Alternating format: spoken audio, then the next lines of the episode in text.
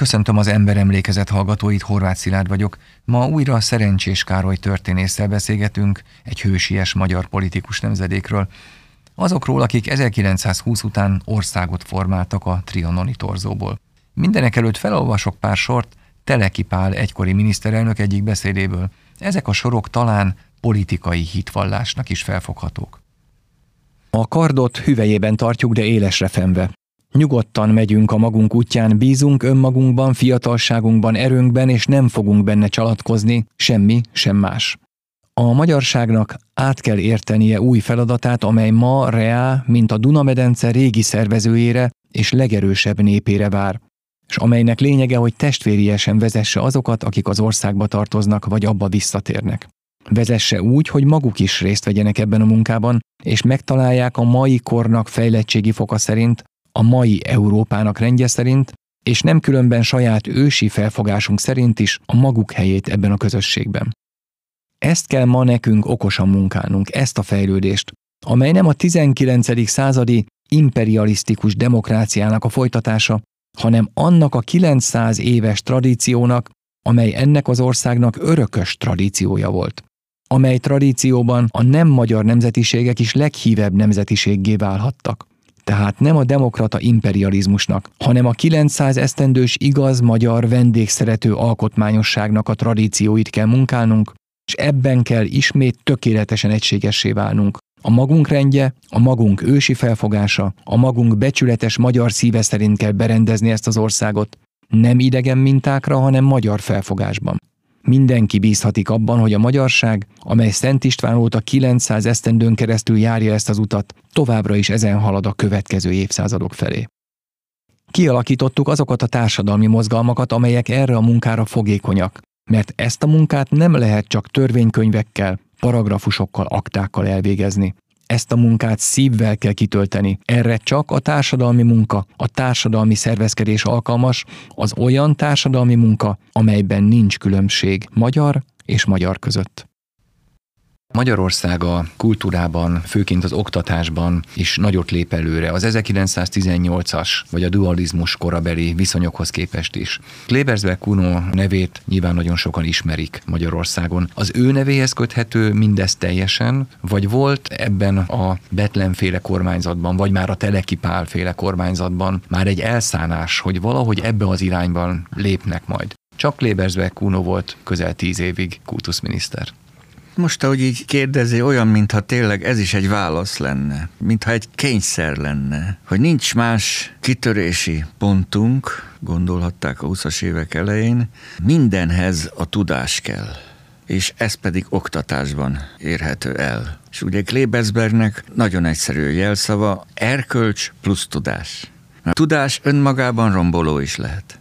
Erkölcs és tudás, és abból aztán kijönnek az eredmények. Tulajdonképpen ez az ő neonacionalizmusának az alapja. Ugye rosszul hangzik mostanában ez a szó, de hát akkor teljesen másképpen hangzott. Ez a nemzetnek az új talpraállása, az oktatás, a kultúra, a művészet és egyebek segítségével, mert hogy nem akarunk állandóan csak túlélni. Ez volt a víziója, azt hiszem, Bethlen Istvánnak is, Klebelsberg Kunónak is, Teleki Pálnak is, hogy nagyot kell gondolni, nagyot kell beruházni, és akkor az busásan meg fog térülni. Találtam egy gyönyörű mondatot. Klebelsberg Kunó egyik beszédében a Szegedi Egyetem alapkőletételén mondta. A mondat így hangzik, hogy a kicsinyesség a nagy tervek legnagyobb ellensége. És ők nem voltak kicsinyesek, ez kétségtelen tény. Holott minden arra nyomta volna őket, az országot, hogy nehogy merjünk valami nagyot tenni. Hát ebbe az országba ugye négy tudományegyetem működött. Európai színvonalú négy tudományegyetem, ugye ebből kettőt a határon túlról kellett hazahozni. Igen, éppen egy ilyen vitára célozva mondta ezt a mondatot, mert hogy sokan azt javasolták, hogy mind a két tudományegyetemet, a kolozsvárit és a pozsonyit is vigyék Debrecenbe, és akkor lesz egy nagy vidéki, meg egy budapesti, és Klebelsberg Kunó pedig azt mondta, hogy nem, Szegeden is lesz egyetem, és Pécsen is lesz egyetem, mert ez a világnak a jövője, a tudás. Nem vagyunk kicsinyesek, most nincs semmink, de megteremtjük. Vagy találunk utat, vagy ha nincs, akkor építünk egyet. És építettek egyetemeket, ami nagyon fontos, de ez persze csúcsa az oktatási rendszernek, és hát a Debreceni Egyetem is igazán a világháború után fut föl, azt már előtte alapították, Hihetetlen teljesítmény volt ez a négy egyetem, emellett ugye gazdasági egyetem, és minden, amire szükség volt, megteremtődött, és hát persze az alapzat, a talapzat is megteremtődött, hogy legyen honnan meríteni, meg egyáltalán legyen a kultúrának értelme, hogy az emberek tudjanak olvasni, tudjanak írni, hogy érdeklődjenek a tudomány és a művészetek és a kultúra iránt, mert hát Klebelsberg úgy gondolta, és Bethlen is, hogy a népnevelés az döntő, minden szempontból döntő. Döntő. Egyrészt azért, mert csak így tudunk kitörni gazdaságilag is a karanténból, de azért is, hogy a politika színterén lehessen bővíteni azoknak a körét, akik meghatározzák a politikát. Mert azért tegyük hozzá, hogy Bethlen úgy ítélte meg, hogy nem alkalmas a szituáció ezerkilencszázhuszonegy huszonkettőben arra, hogy általános titkos választójuk legyen Magyarország, mert nem fogjuk tudni úgy megteremteni a stabilitást. És volt egy nagyon rossz példája, nem is csak egy, de a legnagyobb ugye Németország, a weimári Németország, amely kvázi polgárháborúban élt egészen ezerkilencszázharminchárom-ig. Tehát a népnevelésnek az is az értelme, hogy legyen megfelelő munkaerő, a kihívásokra reagáló munkaerő, de ugyanakkor legyen megfelelő szavazóbázis is, amely értékeli a nemzeti törekvéseket, és nem hajlandó odadobni magát olyan extrém dolgoknak, mint például a kommunizmus, a marxizmus, aminek láttuk ugye Magyarországon a megjelenését, vagy pedig a nemzeti szocializmus, most nevezzük így, sokféle válfaja, a fasizmustól a falangizmusig, hogy ne legyen egy olyan lehetőség, hogy ezek aláássák ezt a munkát, ezt a stabilitási munkát. Úgyhogy Klebelsberg nagyon tudatosan tette ezt, és nyilván a kormány teljes támogatásával, amely kilenc-tíz százaléknyi költségvetési támogatást nyújtott a kultúrának, hát ez óriási. Így vált lehetségessé ez az egyetemi fejlesztés, és így vált lehetségessé, hogy hétezer-négyszáz iskolából korszak végére tizenháromezer-hétszáz iskola van, vagyis ahol csak kell, iskola van, minimum az elemi iskola megjelenik, és az már lehetőséget nyújt arra is, hogyha vannak alkalmas emberek, tovább tanuljanak, vagy ha nem, akkor az elemi iskola két ismétlő osztályával jobban el tudjanak boldogulni, mezőgazdaságban, iparban, kétkezi munkásként. Ez óriási teljesítmény volt, megjelent a magyar középiskolákban is, hiszen tíznél több Nobel-díjasunk tanult ezekben a középiskolákban, mindig minden riportjukban elismerve ezeknek a nagyszerűségét, mind a reáliák, mind a humántárgyak területén. Világszínvonalú volt a magyar oktatás, nem mondom, hogy olyan tömeges, mint ma, de nem is ez volt a cél, hanem hogy a középiskolából, gimnáziumból az ember egyetemekre mehessen, és ott alkosson nagyot, az erkölcs és a tudás alapján. Ugye az erkölcsöt értelemszerűen a tizennyolc-tizenkilences megrázkóztatások után, és idevéve a dualizmus liberalizmusát, tehát úgy ítélték meg, hogy ez egy országvesztő gondolattípus volt, Magyarországon ugye szabad elhűségnek nevezték inkább, és ehhez jött ugye a, a Károlyi féle, és utána a Kumbéla féle marxista. Ezzel szemben az erkölcs az a keresztény erkölcs. Ez a keresztény erkölcs és a tudás, ez fog kivezetni minket ahhoz, hogy a nemzeti céljainkat megvalósítsuk. Ez lenne a keresztény nemzeti gondolat, amit ugye pejoratívan kurzusnak is neveznek. Tehát egy keresztény nemzeti. Ebben nincs kirekesztő, hanem egy világos vízió van, hogy ezzel lehet eljutni a nemzeti céljainkig.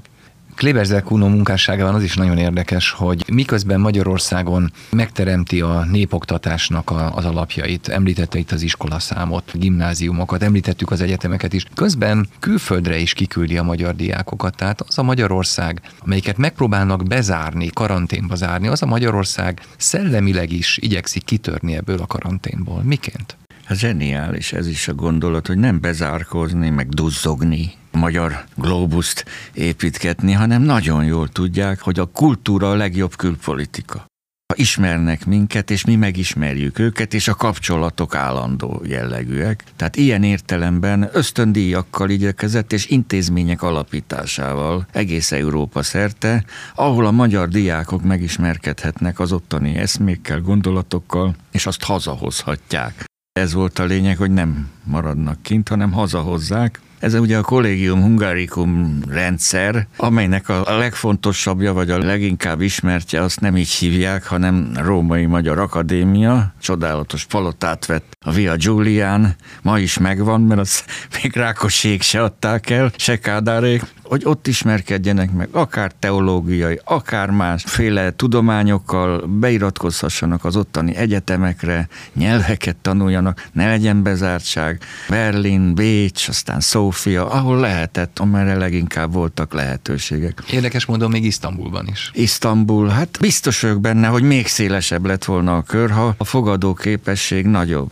Beszéltünk légszomjról, meg elzárkózásról, meg egyebekről. Bethlen tudott az angolokkal tárgyalni, többször is volt. De maga a brit birodalom, Franciaország, az u es á maga elzártságával kicsit úgy lesajnálóan, úgy lemondott erről az egész térségről, és csak az eminenseit, mondjuk Masarykot, meg Benest ismerte el igazán szövetségeseknek, tehát nagyon sokat kellett dolgozni ahhoz, hogy egyáltalán a diplomáciai kapcsolatok legmagasabb szintre emelkedjenek, azok szívélyesek legyenek, és ezek így is lettek a britekkel, az amerikaiakkal és más államokkal is. Ez a tudomány nagy szerepet játszott abban, és az is, hogy magyar származású tudósok mindenhol a világon megállták a helyüket, és tartották magyarságukat. Hazajártak, mindenki tudta róluk, hogy magyar, és büszkék voltak erre, nem tagadták meg a magyarságukat, ez még a huszadik huszonegyedik századra is igaz volt, és ezért volt zseniális Klebelsberg, hogy tudta persze, hogy annyi pénzünk sose lesz, hogy tíz Nobel-díjat ezekben nagyon pénzigényes tudományokban elérjünk, de nagy súlyt helyezett arra, hogy egy valaki itthon kapja meg a Nobel-díjat, és egy valakinek legyen meg itthon az a laboratóriumi rendszere, ugye ez éppen Szegeden legyen meg, és az jöjjön haza, és itt kapja meg, mert hogy Szent György Albert is kint kutatott persze, de hazajött, mert nemzeti érzelmű volt, megkapta a lehetőségeket, és így ezerkilencszázharminchétben ebből a légszomból, elzártságból egy Nobel-díjjal lehetett kitörni. És a következő évben meg egy eukarisztikus világkongresszussal lehetett kitörni. Már korábban, harmincháromban egy cserkész jamboreevel lehetett kitörni. ötvennégy országból jöttek fiatalok, és látták Budapestet, ezt a csodálatos várost, lementek vidékre, Gödöllőt, stb. És pont az ellenkezőjét látták, mint amit a tízes évektől Masaryk, Benes, meg a románok, meg a szerbek állítottak, hogy ez itt valami borzalmas ficam és métej Európa közepén. Meg nem csak ők állították, hanem a vörös emigráció is. Talán Kunfi Zsigmondnak van az a mondata, hogy sokat dolgoztunk rajta, hogy a gyűlölet drótsövényét vonjuk Magyarország köré. Szép mondat, igen, büszke lehet rá. Hát ugye Gábor Andorék, de egész Károlyi Mihályig. Hát azon dolgoztak, hogy nehogy a magyar diplomácia sikereket érjen el. Olyan cikkeket írnak, ugye, hogy az valami rémisztő, hogy Magyarországon folyamatos fehér terror van, gyilkosság, akasztás. Persze, ezek eljutottak, ezért kellett ezt ellensúlyozni. Ezért jön létre például a revíziós liga huszonhétben, hogy információkat juttasson el. Herceg Ferenc és Eckhardt Tibor voltak az élén. Egyáltalán kiadványokat juttassanak el, hogy milyen ez a Magyarország, és mit gondolnak róla mások pozitívat, és miért nem igaz az az egész rágalomhadjárat, ami ebből az emigrációból árad. Ez egy tudatos politika volt, és helyes politika volt, mert ugye ez nem hivatalos diplomácia volt, de azért mégis befolyásolta a közvéleményt. Ma úgy mondanánk, hogy ország imidzst épített, és erre nagy szükség van, mert nagyon kevés az az ember, aki önszántából pozitív képet ad egy olyan országról, amelyet valahol valamikor a vádlottak padjára ültettek. Hát ezt meg Kossuth is tudta, elküldött embereket Bécsbe, hogy ellensúlyozzák azt a propagandát, hogy ezek a magyarok állandóan rebellisek, mindent csak el akarnak pusztítani. Ezt ma is kéne tudni, azt tudnám erről mondani. Hát ehhez persze emberek kellenek, akik úgy tudják a nyelvet, akiknek kapcsolatai vannak. Ezért is fontos volt a Collegium Hungaricum, meg hogy Magyarországon mindenki tudott valamilyen nyelvet, és nem is egyet, már úgy értem, hogy a politikai elitből, kulturális elitből, és ilyen értelemben ez nagyon sikeres volt, hiszen megjelentek újságcikkek, a brit birodalomban Lord Ratmertör, hogy Magyarországnak a helyét meg kell találni a világban, az olaszok huszonhétben kinyilvánították, hogy itt ezen változtatni kell, és sok más ilyen apró dolog is volt. Ott volt a híres óceánrepülés ezerkilencszázharmincegyben. Igazságot Magyarországnak címmel. Justice for Hungary, Endresz Györgyel. Számos ilyen akció volt, ami újra föltette az országot a térképre, mégpedig vonzónak. De az az is kellett, hogy még egy embert mindenképpen említsünk meg, Vas Józsefet, aki ebben a kormányban szintén klebelsbergi időszak népjóléti és munkaügyi miniszter volt. Az egészségügy.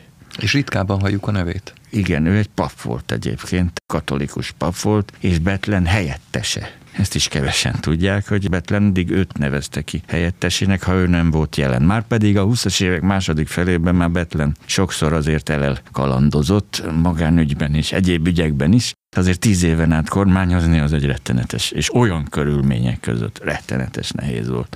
Bethlent ugyanúgy szitkokkal árasztották el, hát most példát akartam mondani, de nem fogok hozni, mint általában a magyar miniszterelnököket. Ilyenkor Vas József helyettesítette, ő egy nagyszerű szónok volt, gyűlésekre is őt küldte, meg tudta érinteni az embereket, jó szónok volt, és elképesztően nagy munkabírású szervező. Az, hogy a magyar egészségügy hihetetlen fejlődésen ment keresztül a két világháború között. száznyolcvan kórháza volt Magyarországnak, és ehhez épített még száz hatvan kórházat. Megvalósította a társadalombiztosítást, az o té i-t, az Országos Társadalombiztosítási Intézetet. Ennek kórházakat épített, megteremtette a gazdasági alapját, a nyugdíjrendszert bevezette, társadalmi biztonságot hozott létre. Persze nem mindenkinek, de az állami alkalmazottaknak, közalkalmazottak, tisztviselőknek, munkásoknak. A parasság egészére ez nem terjed ki. Zárójelben mondom csak azt, hogy Magyarországon a társadalombiztosítás az egész társadalomra csak ezerkilencszázhetvenötben terjed ki. Tehát ezt számon kérni a huszas éveken az egy nagy galátság lenne, de óriási eredményeket értek el ezen a téren. Annak, hogy a két háború között igazán nagy társadalmi robbanás, elégedetlenségből fakadó robbanás nem volt, annak ez is az oka, hogy még ilyen emberek dolgoztak nagy munkabírással, és így jutott előre az ország. Egy persze volt a nagy gazdasági világválság alatt, ezerkilencszázharmincban volt egy nagy tüntetés, utána volt egy nehezebb időszak, statáriummal, terror is volt ugye a Biatorbágyi robbantás, de úrrá tudtak lenni rajta, igaz, elég kemény kézzel. A beszélgetés végére még egyszer próbáljuk összefoglalni annak a szellemi alapjait, ahogy ezt az országot rendbe tették. Nem is tudom, hogy mondhatjuk-e, hogy rendbe tették. Tulajdonképpen országot alapítottak. Negyedik Bélára azt mondjuk, hogy a második honalapító. Hát nem tudom, hogy hányszor kellett újra alapítani Magyarországot, és nem tudom, hogy hányadik honalapító volt ez a nemzedék, amelyik ezerkilencszázhúszban hatalomra került. Tehát tulajdonképpen országot alapítottak. Országot alapítottak, igen, lehet ezt mondani, de én valahogy mégis jobb szeretem a kontinuitást hangsúlyozni. Ezt az országot megalapították egyszer elődeink, és nagyon sok kihívásnak kellett megfelelni. Igen, negyedik Béla, tatárjárás, igen, a török után, amikor hát a magyarság számaránya minimálisra csökkent a Kárpát-medencében, és Trianon után is újra kellett alapítani valamilyen szinten az országot, de én szerintem ez csak úgy mehetett végbe, hogy ez a történelmi gondolkodás ott volt Bethlenék, Horthy is, mások fejében is, hogy ez egy ezer éves ország, ennek ezer éves múltja van, ez nem véletlenül van itt, ez nem tűnhet el. Ennek olyan gyökerei vannak a Kárpát-medencében, gazdasági gyökerei, kulturális gyökerei, hogy ez képes lesz újra felemelkedni. Nem is kérdés, hogy megmarad, az a kérdés, hogy milyen keretek között fog megmaradni, hogyan tud fejlődni, és hogyan tudja ezt a küldetését, hogy vezetője legyen az itt élő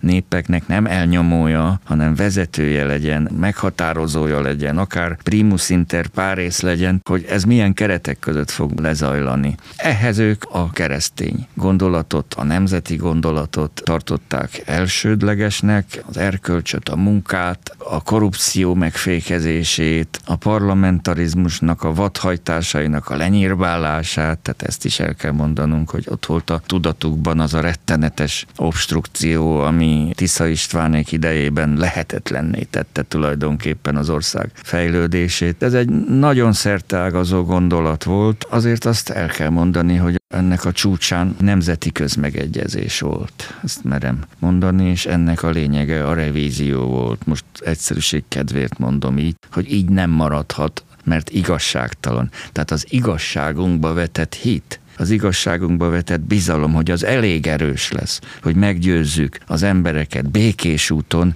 revízió alá vegyük azt a döntést, ami nyilvánvalóan rossz volt. Ebben egyetértett az irodalmi élet döntő többsége. Akik nem tartoznak úgymond ehhez a politika elithez, vagy akár még ellenzékiek is, vagy akár kritikusak is, hát hiszen rengeteg kritika megjelent, hiszen nagy sajtó volt. Ezt is el kellene mondani persze, hogy egy nagyon színes sajtó volt. Miklós Andor lapjaiban kormánypárti, de ellenzéki is megjelenhetett, és a Népszava, és a Nyugat, és a sok minden más együtt.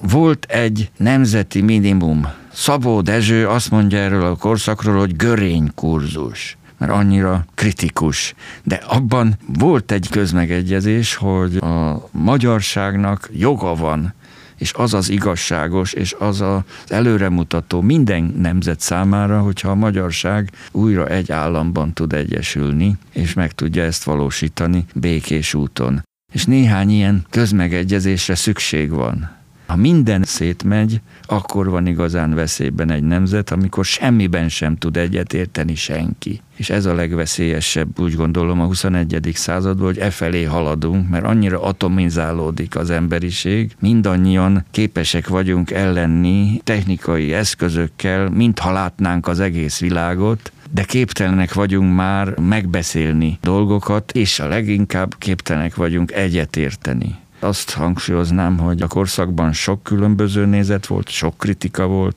Bethlent is sokan kritizálták, Horthyt nehezebb volt, mert az törvényileg védett pozíció volt a kormányzói, de a rendszert lehetett kritizálni, de voltak olyan gondolatok, amiben viszont egyetértés volt, és ez volt az alapja annak, hogy végül is sikeres is lett ez, mert ezerkilencszázharmincnyolc után a magyar lakta területek egy része békés úton visszakerülhetett az országhoz, viszont ennek sajnos nagyon súlyos ára volt, amit csak kevesen láttak előre. Kedves hallgatóink, az Ember Emlékezet mai adásában Szerencsés Károly történésszel beszélgettünk a Magyarországot Trianon után talpra állító politikus nemzedékről. Akinek tetszett a műsor, keresse továbbra is az Ember Emlékezetet, hogy ne maradjon le a következő adásokról. Köszönöm a figyelmet!